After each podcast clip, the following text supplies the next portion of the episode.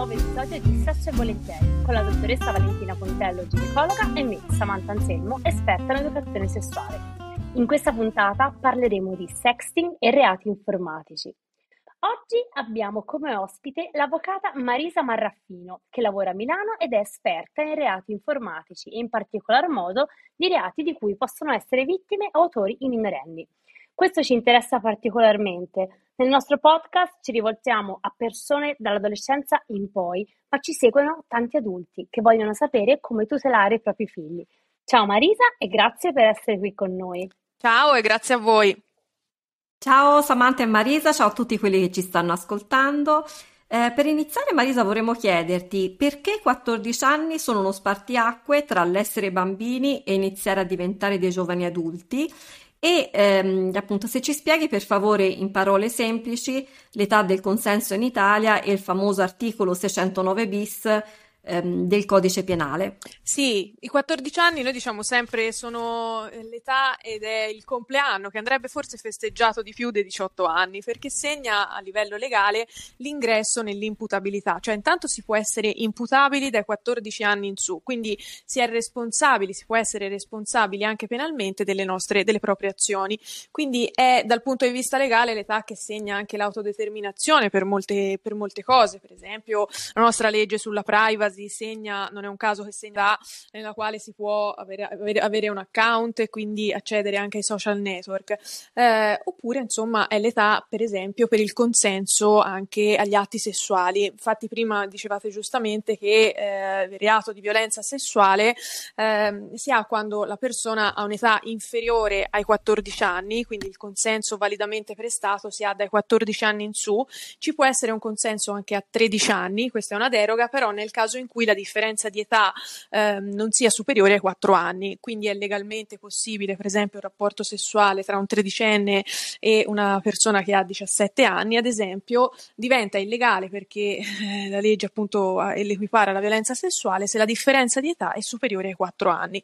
Quindi è, un, è veramente, avete detto giustamente, un, l'età dello spartiacque questa in cui per la legge si entra nell'età insomma dell'autodeterminazione. Da una parte i ragazzi passano molto tempo sui social e al computer in generale e rischiano quindi di imbattersi in materiale non adatto a loro e magari di essere vittima di adescamenti. Come si svolgono e come proteggersi? Sì, l'adescamento è un problema sempre più diffuso purtroppo che può avvenire in varie modalità. Allora, in genere anche attraverso piattaforme che i ragazzi usano abitualmente, quindi l'adescamento può avvenire anche su Instagram, sui social network che abitualmente i ragazzi utilizzano in maniera subdola.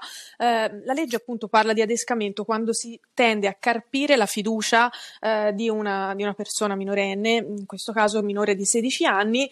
Eh, e eh, attraverso delle modalità che possono indurla in errore o comunque possono carpire la sua fiducia in maniera eh, poi da degenerare anche in reati più gravi. Faccio degli esempi concreti giusto per eh, entrare eh, subito in, questo, in, questa, in, questa, materia, in questo argomento.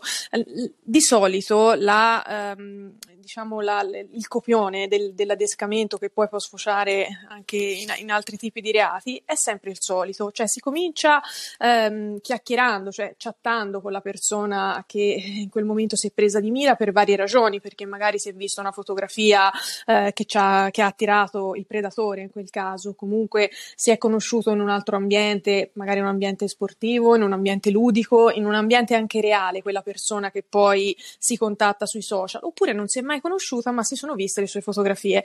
Allora si comincia a, ehm, a, a volte si mente anche sulla nostra, sull'identità dell'autore di questo tipo di reato, quindi ci si finge un amico, ci si finge una persona interessata, non so, allo sport, all'attività eh, che svolge questa persona e di solito la persona che commette, che ha intenzione cioè, di commettere questo reato o uh, poi di, di, contattare anche nella vita reale il ragazzo, cosa fa?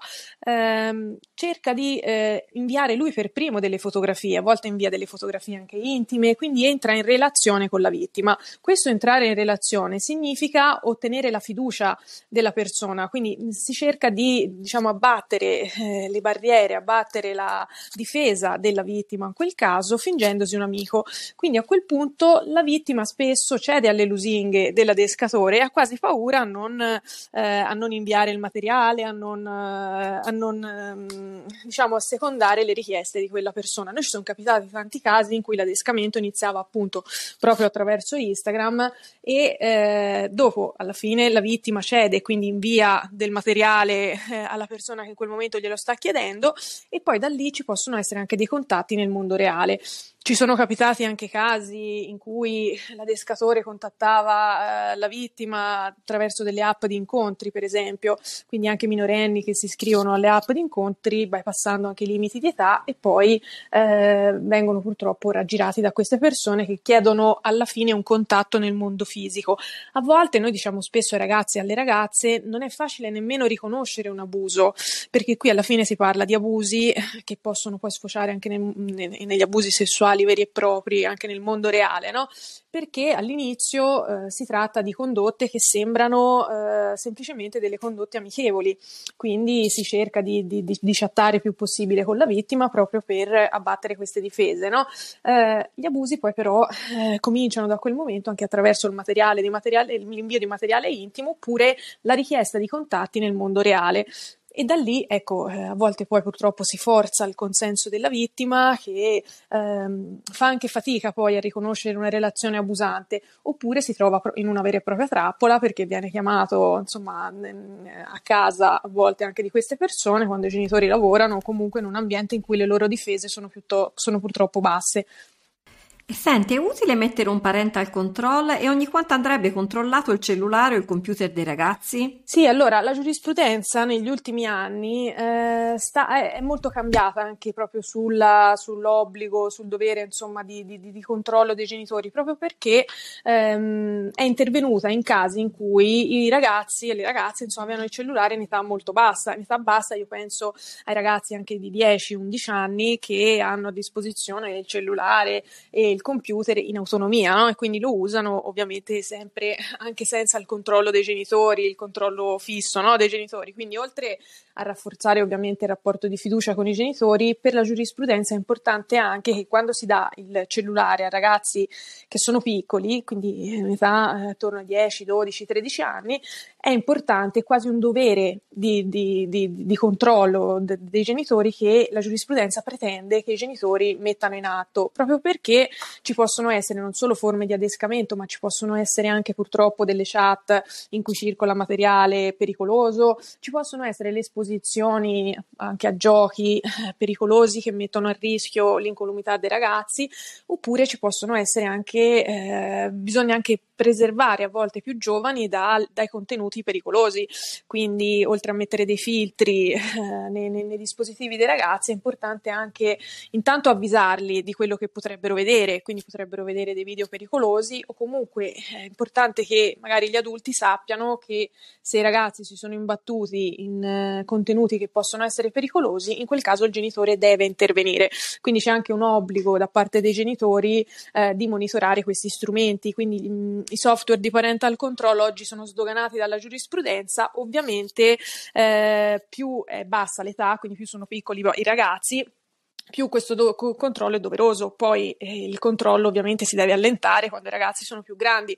Diciamo, mettiamo come soglia la famosa soglia dei 14 anni, no? Quindi dai 14 anni in su noi consigliamo, e questo lo consigliano ovviamente anche gli psicologi, di eh, giocare molto di più invece sulla fiducia no? che bisogna avere nei ragazzi, sulla loro formazione e quindi sul fatto che siano in grado di valutare autonomamente i rischi e eh, la cosa preferibile sarebbe però quella di, di, essere sempre degli adulti autorevoli a quali i ragazzi e le ragazze possano rivolgersi quando hanno delle difficoltà o si imbattono in contenuti che possono essere pericolosi. Guardiamo ora l'altro lato della medaglia, cioè quando gli adolescenti sono autori di reati informatici. Quali tipi di reati sono più frequenti e come mai secondo te è difficile per loro capire la gravità di quello che stanno facendo? Allora, i reati più frequenti, allora si va dalle diffamazioni online, quindi dalle diffamazioni a volte aggravate anche dall'hate speech, dalla sostituzione di persona, cioè creare un falso profilo a nome di un compagno di classe, ad esempio. In pochi sanno che questo in Italia è un reato, quindi sostituire la propria identità a quella di un altro è un reato punito con la reclusione addirittura fino a un anno ed è un reato procedibile d'ufficio, quindi un reato anche particolarmente grave. E poi purtroppo ci sono tutti i reati legati anche alla detenzione di materiale materiale pedopornografico e questo noi abbiamo riscontrato, io ho riscontrato un aumento di questo reato negli ultimi periodi perché ehm, possono i ragazzi imbattersi per varie ragioni o per curiosità, perché quindi eh, diciamo che anche accedere alle cosiddette reti Tor, al dark web non è così difficile, no? E i nativi digitali su questo sono agevolati perché ovviamente hanno una facilità maggiore no? nell'accedere a questi contenuti anche soltanto per curiosità. E eh, per curiosità, però, purtroppo possono imbattersi nella, in, in, materiale che è stato fatto e prodotto sfruttando i minorenni.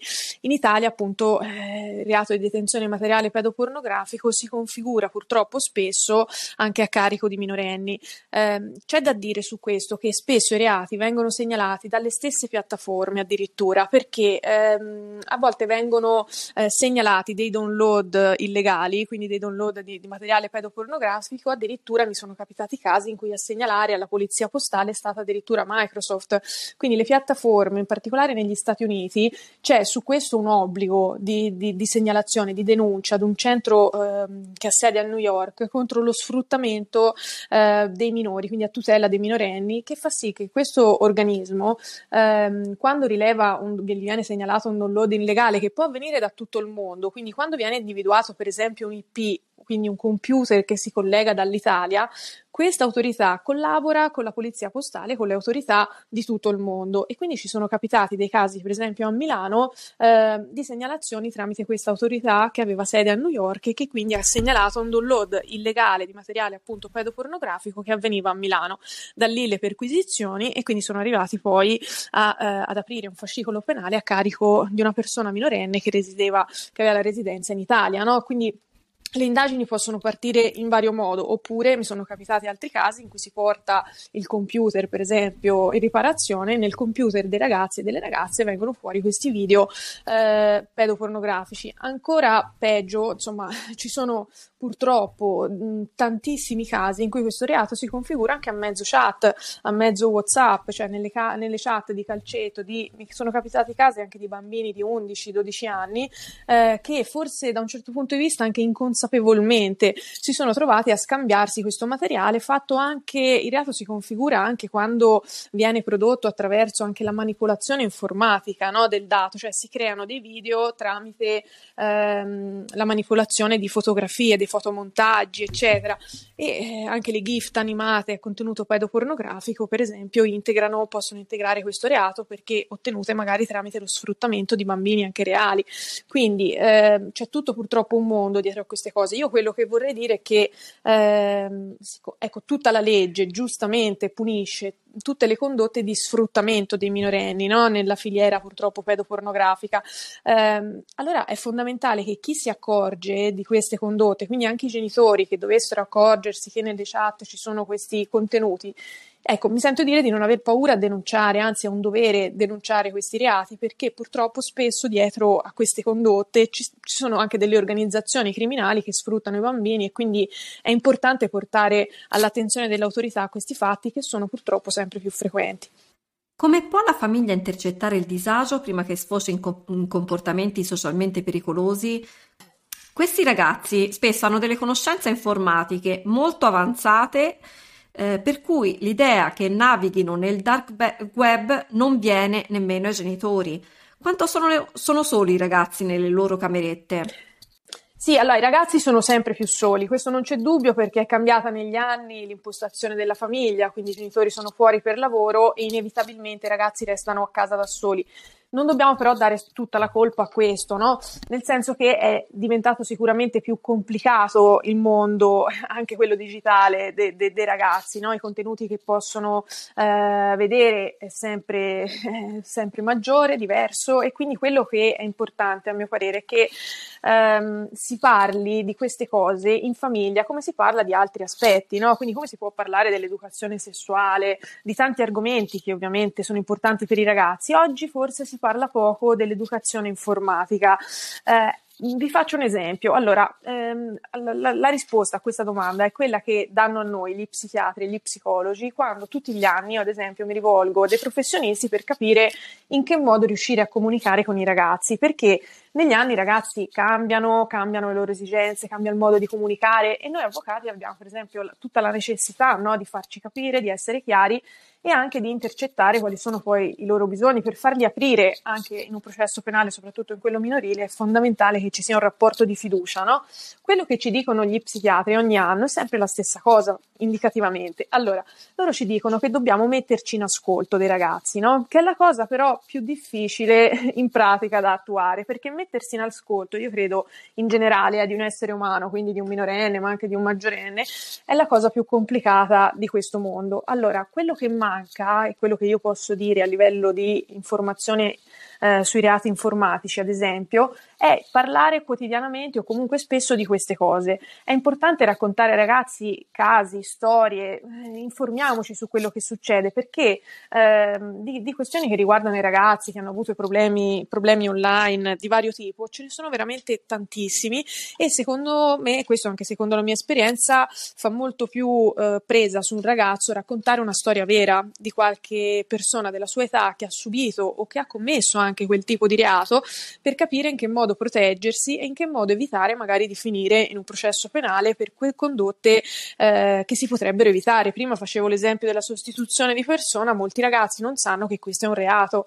Allora, ecco, è lì che dobbiamo inserirci, no? Quindi dobbiamo arrivare prima, dobbiamo cercare di informarli i ragazzi, di far capire loro quello che si può fare, quello che è reato e anche eh, che cercare, per esempio, online, anche solo per curiosità, ma del materiale eh, sessuale che riguarda minorenni, quindi contenuti sessuali espliciti minorenni, è un reato. Gli, però dobbiamo anche spiegare perché, perché dietro a quell'atto c'è uno sfruttamento del minorenne, quindi bisogna eh, spiegare tutte queste cose che a volte sono complesse, sono complicate, no? Però non dobbiamo avere dei tabù, quindi non dobbiamo avere delle riserve mentali e soprattutto eh, dobbiamo noi genitori, noi adulti, partire dal presupposto che queste cose possono succedere a tutti.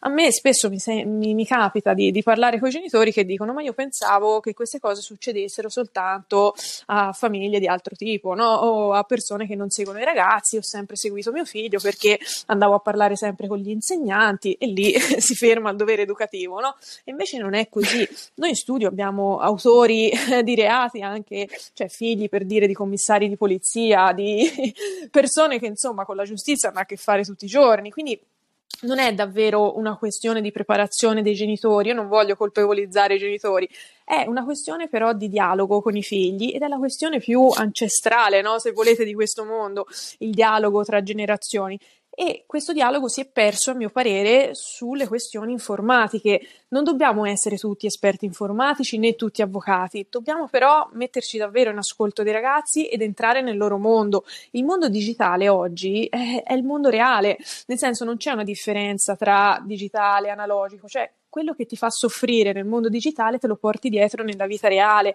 Non dobbiamo sottovalutare, per esempio, il peso che un'offesa scritta online può avere sui nostri ragazzi, eh, sulle nostre ragazze. Dobbiamo aiutarli, dobbiamo essere accanto a loro quando questo succede, oppure quando sono vittime, non so, di, fanno sexting o sono vittime di condivisione di materiale intimo illecito, quindi senza il loro consenso. Dobbiamo essere lì accanto e dobbiamo essere quegli adulti ai quali loro si rivolgono quando hanno dei problemi.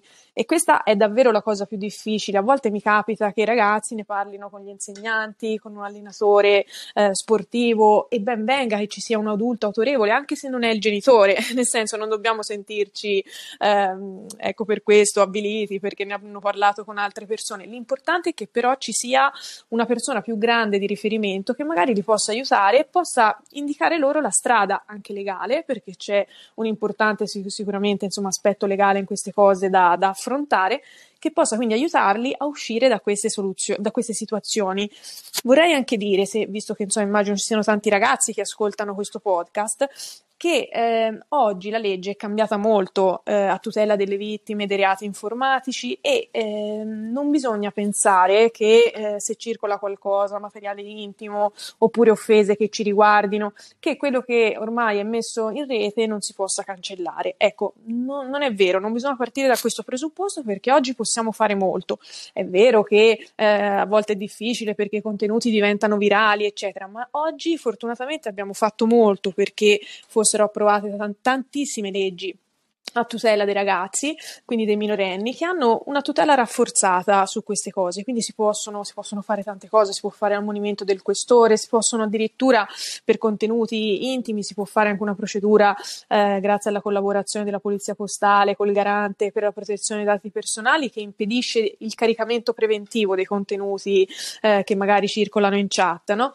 Quindi si può davvero fare molto e le pene per questo tipo di reati sono anche abbastanza importanti, no? soprattutto poi quando la vittima è minorenne, quindi eh, non bisogna mai darsi per vinti e bisogna eh, avere anche fiducia in eh, alcuni adulti di riferimento che possono aiutarsi ai quali affidarci se succede qualcosa, non chiudersi in se stessi. Di queste cose bisogna parlarne e io direi bisogna anche normalizzare certe cose, cioè bisogna parlarne e eh, capire che sono um, situazioni in cui tutti possono, possono trovarsi. È più facile che i ragazzi oggi possano trovarsi in una situazione eh, pericolosa che non il contrario. Cioè dobbiamo partire dal presupposto che può succedere a tutti. Dal momento in cui io, eh, il mio ragazzo, mia, mio figlio, mia figlia eh, hanno a disposizione un dispositivo e, e proibirli non serve a niente perché tanto potrebbero connettersi da, da qualsiasi altro dispositivo. Quindi partire dal presupposto dal momento in cui hanno la curiosità ovviamente eh, di, di, accedere, di avere degli account, dei profili o comunque di, di navigare online e questa è una curiosità ovviamente legittima e auspicabile che ce l'abbiano, no? che vadano online a informarsi, però ecco, da quel momento in poi noi dobbiamo essere lì al loro fianco per spiegare loro quali possono essere i rischi senza creare allarmismi, ripeto, e facendo presente che qualsiasi cosa succeda noi ci saremo. Passiamo a parlare di sexting. Il sexting è lo scambio di messaggi erotici con annesse foto più o meno esplicite. Di per sé non è un reato se coinvolge persone consenzienti, probabilmente la famiglia dovrebbe rendersi conto che questa è una pratica largamente usata e quindi abituarsi, come hai detto tu, a dialogare con gli adolescenti e come qui ripeto, quindi è importantissimo evitare messaggi di proibizione totale che in quest'età in realtà eh, rischiano di cadere nel vuoto e dare consigli su come tutelarsi. Ma non è un problema che riguarda solo i ragazzi, perché purtroppo spesso sono state donne adulte vittime del cosiddetto reato di revenge porn, che è previsto da una legge specifica. Se per favore ci dici di più su come insomma, aiutare le persone a tutelarsi. Sì, allora è vero che negli ultimi anni proprio la grammatica dei ragazzi è cambiata, nel senso che fare sexting è diventato quasi naturale per i ragazzi. Io direi eh, è importante intanto sia per gli adulti che per i minorenni usare degli accorgimenti intanto se eh, ecco, questa eh, pratica di scambiare materiale intimo ecco, no, no, no, non viene evitata diciamo che si possono usare delle, delle, regole di condotta che possono almeno non esporci a rischi ulteriori, per esempio non renderci identificabili, quindi non scambiare mai fotografie con il nostro volto, in modo che, insomma, anche se poi questo materiale verrà ricondiviso, ecco, non siamo, eh, non siamo identificabili. Dobbiamo partire da un presupposto, e questo dovrebbero averlo più presente gli adulti dei minorenni, no? purtroppo, che eh, le storie, anche quelle d'amore, possono avere una fine, no? Quindi non, non si sa mai quando il rapporto deteriora quel contenuto che fine può fare, oppure anche mentre stiamo con quella persona, noi ci sono capitati casi di eh, relazioni ancora in corso e uno dei due partner aveva condiviso il materiale che veniva inviato o che veniva autoprodotto, insomma, durante i rapporti sessuali su un sito, ehm, ovviamente, insomma, un sito erotico in cui veniva condiviso con altre persone in chiaro, quindi con i dati del partner ben in evidenza. Quindi la relazione era ancora in in corso. Allora, noi dobbiamo intanto eh, cercare di, di, non metterci nelle condizioni di essere poi ricattabili o ricattate. Faccio altri esempi. Mi sono capitati in studio dei casi di donne eh, di 35-36 eh, anni che eh, ci chiamavano in studio dicendo, dicendoci che dieci anni prima avevano condiviso con una persona conosciuta attraverso dei giochi online del materiale intimo. Ora queste donne stavano per sposarsi e vivevano con l'incubo che questo materiale potesse essere condiviso, addirittura inviato al partner, perché noi online lasciamo una serie di dati di cui forse a volte non ci rendiamo conto, no? Ma è facile anche per un utente esterno sapere ad esempio chi è il tuo attuale fidanzato, chi è tuo cugino, chi, tua, tuoi, chi, sono i tuoi genitori, perché noi lasciamo tantissime, infinite tracce di noi sui social network, ma in generale online, di cui a volte ci dimentichiamo. Quindi siamo da un certo punto di vista ricattabili, perché eh, il classico eh, cosiddetto reato di revenge porn, che sarebbe la, la condivisione insomma non consensuale di materiale intimo, eh, si ha quando eh, la, la, persona poi viene anche eh, oltre a, venire insomma condiviso questo materiale su altre piattaforme con altre persone, eh, a volte poi la persona può essere anche proprio ricattata, cioè si è, si è vittima anche di estorsioni. Qual è il classico epilogo no, di un revenge porn? È quello della persona che si vede recapitare anche eh, un link in cui dice io ho caricato questo materiale intimo che ti riguarda su questo link, se non vuoi che io condivida questo link con i tuoi parenti e si fanno anche i nomi di tutti i familiari. Ovviamente questo crea una minaccia, una paura, un timore nella vittima, no? che a volte è disposta anche a pagare pur di non eh, veder condiviso questo materiale. Ecco, intanto non pagare mai, non cedere mai a questo tipo di estorsioni, ma denunciarle perché la polizia postale può essere in grado di rintracciare eh, gli autori di questo reato. Poi se si hanno ovviamente sospetti si possono dare tutte le informazioni utili per eh, riuscire a identificare prima possibile gli autori, anche attraverso le indagini tradizionali, no? quindi poi attraverso le perquisizioni, per esempio, si può arrivare al dispositivo dal quale sono partite le condivisioni no? di questo materiale. E oggi chi lo fa rischia molto perché il reato prevede una pena edittale che arriva a sei anni di reclusione, ma ci possono essere anche delle aggravanti. Quindi non si scherza con queste cose e eh, la vittima deve sapere che ha a disposizione molti strumenti eh, per, per tutelarsi.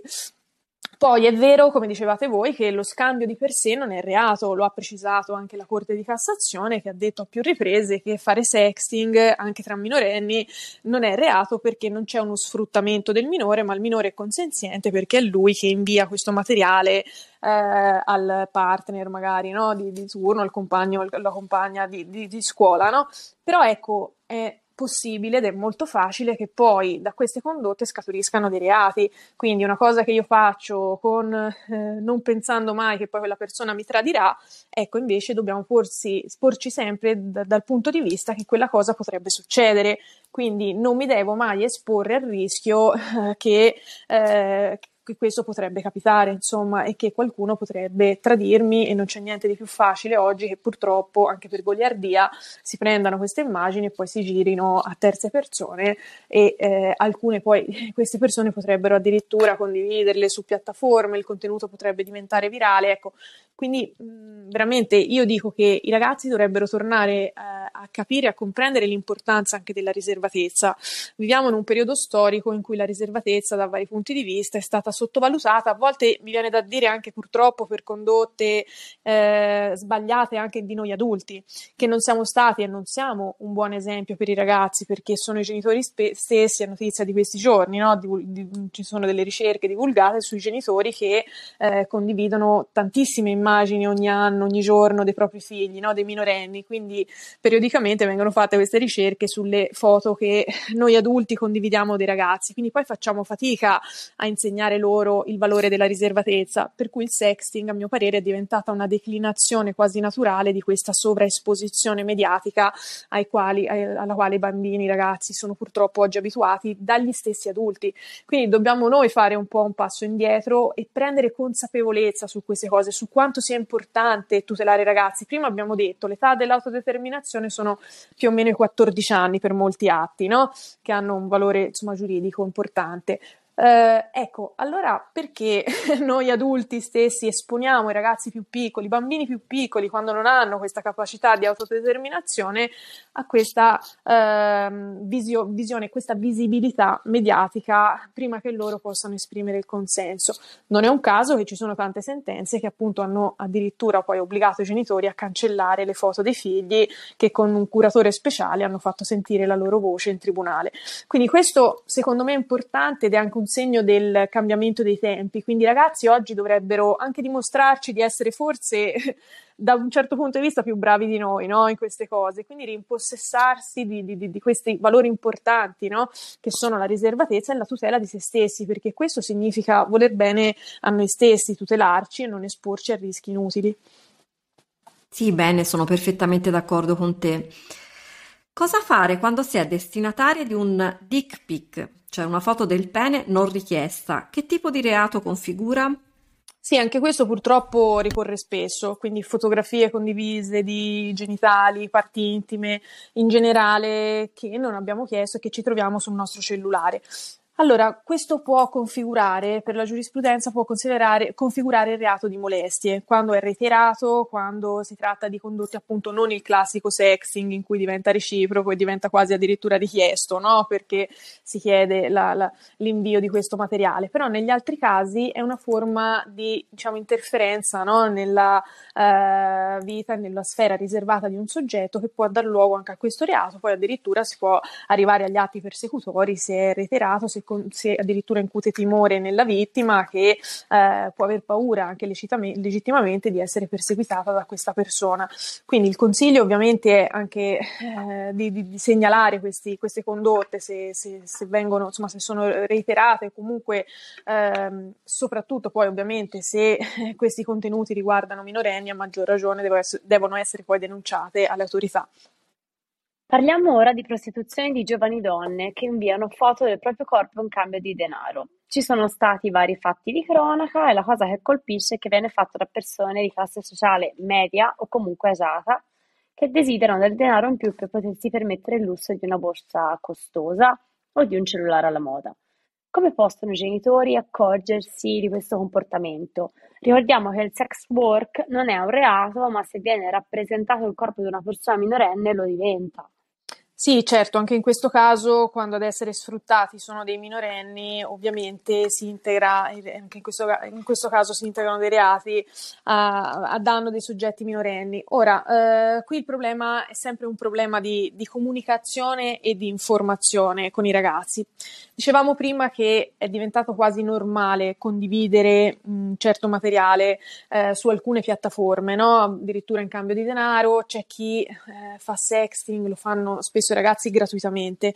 Quindi da un certo momento in poi hanno trovato delle piattaforme o dei modi per fare soldi su una cosa che loro facevano anche gratis. Questo per essere molto sintetici, no? E quindi queste piattaforme hanno preso il sopravvento. Quello che si rischia però di sottovalutare è l'effetto a lungo termine di queste condotte, perché adesso c'è il periodo entusiasta, si sentono ogni giorno storie di persone che sono diventate ricche grazie a queste, a queste condotte.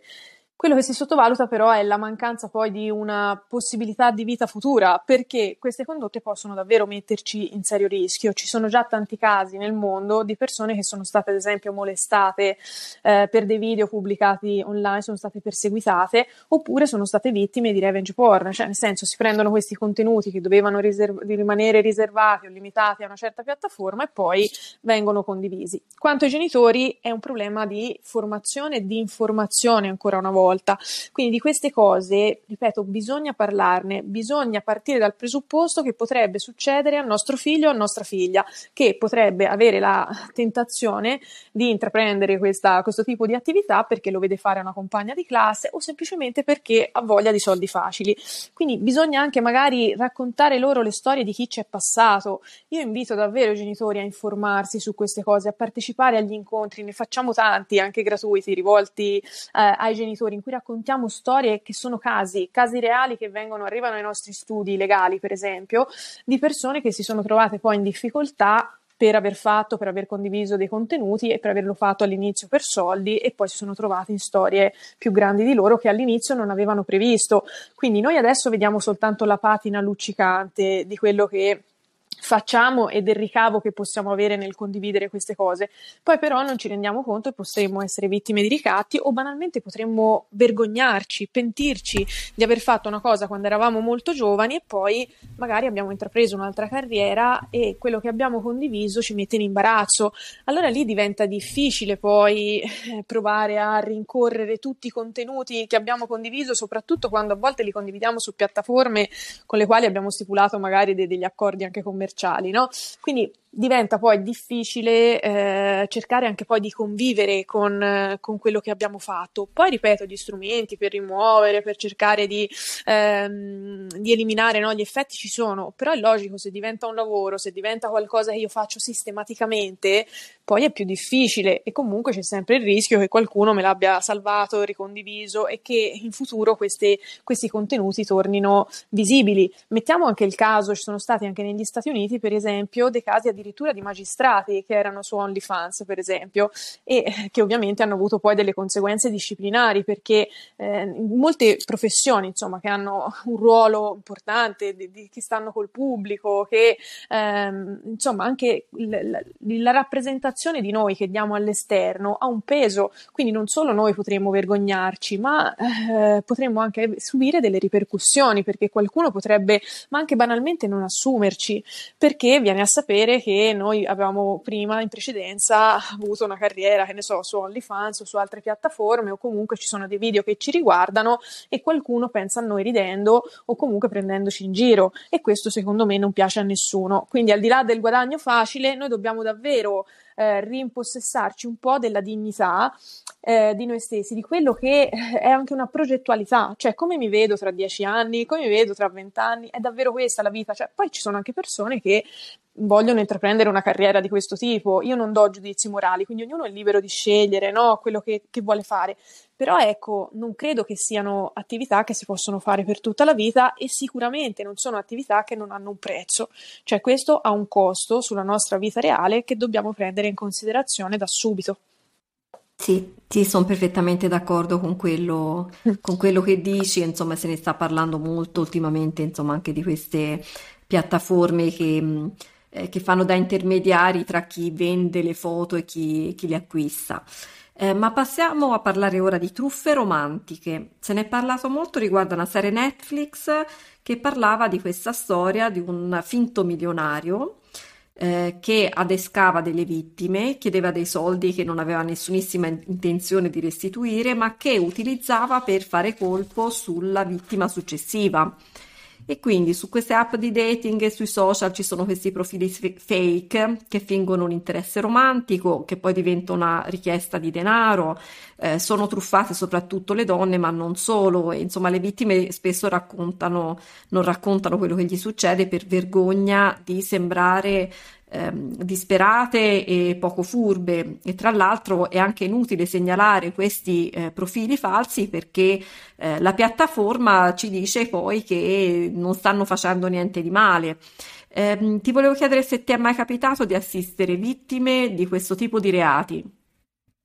Sì, allora mi è capitato, come dicevi prima te, che con una certa vergogna, purtroppo anche la vittima poi racconta queste cose, vergognandosi per essere finita eh, vittima di questi profili fake. Invece, allora io dico sempre, bisogna sempre raccontarli e soprattutto denunciarle queste cose perché sono reati, è vero che spesso purtroppo non arriviamo all'identificazione dell'autore oppure arriviamo all'identificazione di utenze che provengono, so, da, dall'altra parte del mondo e quindi poi è difficile no, perseguirli.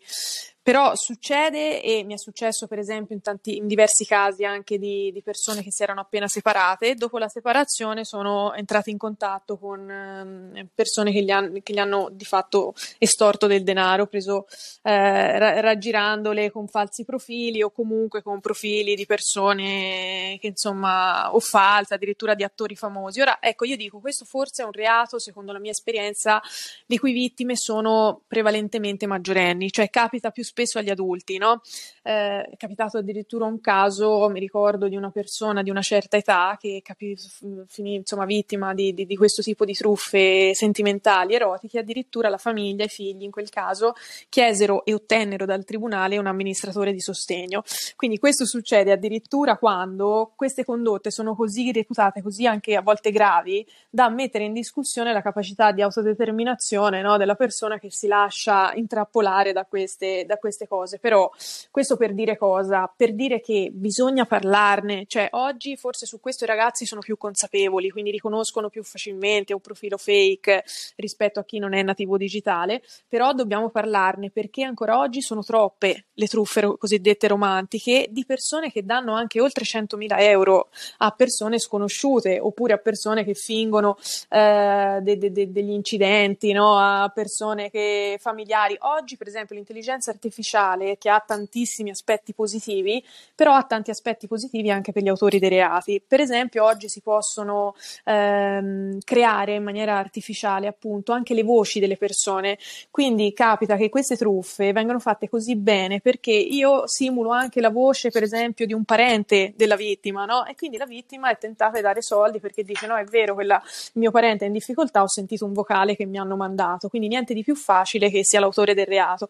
Però noi diciamo questo, che comunque una persona all'amore non deve mai passare dai soldi. Quindi quando, per esempio, si chiedono soldi perché do, all'esito di una chat o comunque dopo aver intrattenuto delle chat con delle persone a qualsiasi titolo, quindi che si chiedano soldi perché ho bisogno dell'albergo, che si chiedano soldi perché qualcuno ha avuto un incidente o perché devo fare un viaggio, ecco, quello è il primo campanello del, dal, dal, quale subito diffidare perché quando si chiedono soldi è, quello è l'apice, diciamo, l'apogeo della, della truffa, no? Quindi si perfeziona nel momento in cui io poi chiedo e, e ottengo magari soldi dalla vittima.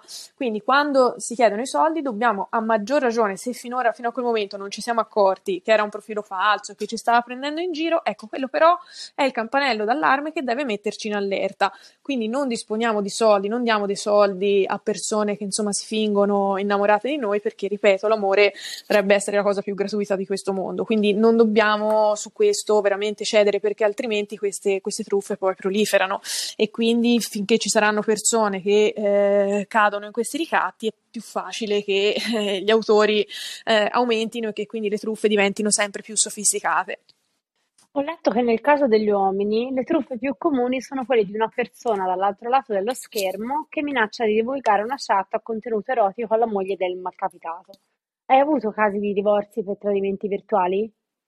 Sì, allora, i tradimenti virtuali anche questi sono sempre più frequenti, quindi mi capitano per esempio coppie che sono in crisi dopo che il marito o la moglie eh, passano tantissimo tempo in, al cellulare o al computer e quindi da lì si accorgono che ci sono delle relazioni virtuali. Poi cosa succede? Il copione purtroppo classico è che eh, poi dal, dal computer eh, che magari viene lasciato senza password, eh, si entri in, nell'account di una persona e quindi del partner si scopra tutto un mondo parallelo che c'è ehm, nelle chat dico anche questo, forse tra tanti reati di cui non abbiamo parlato c'è l'accesso abusivo a un sistema informatico, mai forzare le password del partner, questo ci tengo a dirlo, mai cercare di indovinare le password perché questo è un reato. Il domicilio informatico per la nostra legge è parificato a quello reale, quindi entrare nel, nell'account senza il consenso della persona equivale a entrargli in casa senza appunto l'autorizzazione, quindi non, non facciamolo. A volte capita che eh, vengono, vengono viste anche per caso queste chat o comunque il tradimento virtuale eh, viene interpretato anche perché eh, si passa tanto tempo al computer e non col partner. Per la Cassazione il tradimento virtuale viene equiparato a quello reale, quindi è una mancanza di eh, fiducia nel partner, è una mancanza anche di quegli obblighi di fedeltà morale anche che i coniugi per esempio hanno e quindi eh, l- oggi sì, sicuramente l'adulterio virtuale o comunque le relazioni, il tempo che le persone passano online è sicuramente determinante per la, la fine di un rapporto. Questo succede anche perché eh, ovviamente queste condotte nascono quando eh, manca, manca, un dialogo nella vita reale, no? quindi si cerca un surrogato nella vita virtuale e questo può dar luogo poi a delle separazioni che hanno delle conseguenze anche nella vita reale, a volte possono anche dar luogo per esempio alla separazione con addebito, esattamente come succede per eh, le, le, l'adulterio reale, questo quando l'adulterio virtuale è proprio la causa della rottura del rapporto. Quindi a volte veramente ci sono purtroppo delle separazioni che nascono e sono derivate proprio dalle relazioni virtuali che diventano così ingombranti da ledere il rapporto che si ha nella vita reale col partner effettivo. Allora, un'ultima domanda, già mh, stiamo, abbiamo parlato di questo argomento, però pre- penso che sia utile ribadirlo. Eh, da che età è legale possedere uno smartphone? Come tutelare i più piccoli? Eh, che tipo di obblighi giuridici ci sono da parte dei genitori e come accorgersi se il figlio o la figlia si sono iscritti a una piattaforma vietata ai minori. Sì, l'abbiamo detto prima, l'età dovrebbe essere 14 anni, eh, 13 anni secondo il regolamento europeo sulla privacy se c'è il consenso dei genitori. Eh, molte piattaforme, per esempio eh, le piattaforme di incontri come Tinder, sono riservate a utenti maggiorenni. Il problema è che verificare l'età degli iscritti non è così facile. Noi, per esempio, abbiamo diversi casi in studio di minorenni iscritti a queste piattaforme nonostante i divieti. Allora, in questo caso è vero che oggi c'è un, um, un regolamento, il Digital Service Act, che dal 2024 produrrà i suoi i propri effetti anche in Italia, eh, che prevede che ci siano da parte delle piattaforme dei controlli più effettivi sull'età di ingresso no? in queste piattaforme. Questo sicuramente agevolerà molto eh, la difesa e quindi il fatto che non ci siano minorenni su queste piattaforme. Il problema è che oggi ce ne sono, ci sono minorenni anche su piattaforme in cui si vendono purtroppo contenuti intimi e tutto quello che è stato fatto oggi si è rivelato abbastanza inefficace, anche per esempio l'idea di far vedere la carta d'identità insieme alla fotografia quando ci si iscrive, insomma sono tutti dei palliativi che in realtà non servono di fatto a bloccare l'ingresso ai minorenni.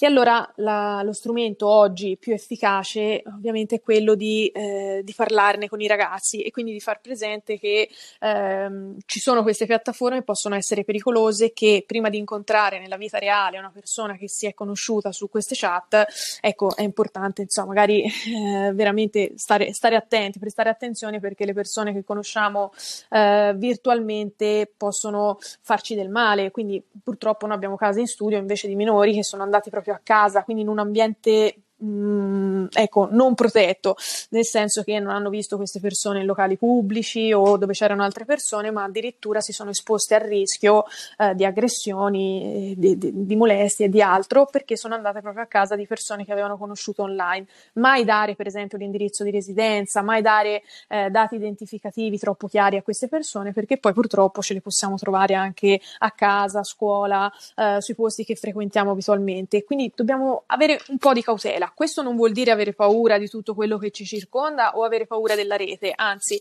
internet è uno strumento eh, bellissimo che i ragazzi conoscono bene e che usano molto spesso anche meglio di noi, no? Però dobbiamo, dobbiamo capire, dobbiamo prepararci al fatto che può essere anche un mondo che crea frustrazione, che può creare anche dipendenza, per esempio ci sono tanti problemi anche legati all'uso eccessivo degli smartphone e eh, agli algoritmi che a volte incentivano i ragazzi a vedere contenuti pericolosi. Dico solo che negli negli Stati Uniti ci sono molte cause, ad esempio, eh, proprio su questo, no? sull'utilizzo scorretto degli algoritmi e, del, e sul fatto che l'algoritmo po- possa essere pericoloso per i ragazzi, incentivando ad esempio la visione eh, di video non solo pericolosi perché incentivano sfide pericolose, ma anche per esempio su comportamenti alimentari scorretti e questo è un grosso problema, no? a volte incentivato o comunque moltiplicato proprio dagli algoritmi usati da questi social network e non è un caso che ci siano tante cause cause aperte che dagli, negli stessi Stati Uniti, dove i principali social sono nati, si stia correndo oggi ai ripari con gli avvertimenti di molti medici che su questo stanno allertando non solo i magistrati ma anche i genitori sull'uso di queste piattaforme. Quindi stare attenti anche ai contenuti che vengono visualizzati perché possono incidere anche sulla salute dei ragazzi. E poi appunto c'è il problema della cosiddetta IAD, cioè l'Internet Addiction Disorder, cioè la, la dipendenza proprio da, da, dai contenuti che può creare isolamento nel minore minore, quindi i ragazzi non vogliono più uscire di casa eh, e questo poi crea una serie di, di, di problemi eh, ai quali ovviamente noi adulti abbiamo il dovere di, ehm, di opporci o comunque insomma di, cercare di intervenire quando possiamo perché poi purtroppo questi, questi episodi possono degenerare, questi problemi possono diventare sempre più gravi e mi permetto di farne un cenno perché sono in aumento, forse dopo la pandemia, la pandemia insomma ancora di più, però ecco è un bisogno, è forse un urlo che molti ragazzi ci stanno rivolgendo, no? un bisogno di attenzione che loro riversano su queste piattaforme perché forse non trovano nel mondo esterno, quindi c'è un problema relativo alla solitudine che sicuramente i social hanno cavalcato, quindi creando contenuti di intrattenimento e giocando anche sugli interessi dei ragazzi e a volte però dal mio punto di vista minimizzando i rischi che i ragazzi potevano, in cui potevano incorrere vedendo questi contenuti. Grazie a tutti e grazie ancora all'avvocata Marisa Marraffino. Ci trovate su tutte le piattaforme principali di podcast. Sui social trovate Valentina Puntello underscore ginecologa e me Prevenzione per Piacere. Mi raccomando, visitate lo studio dell'avvocata Marisa Marraffino a www.studiolegalemarraffino.com. Grazie ancora. Grazie a voi. Ciao, alla prossima!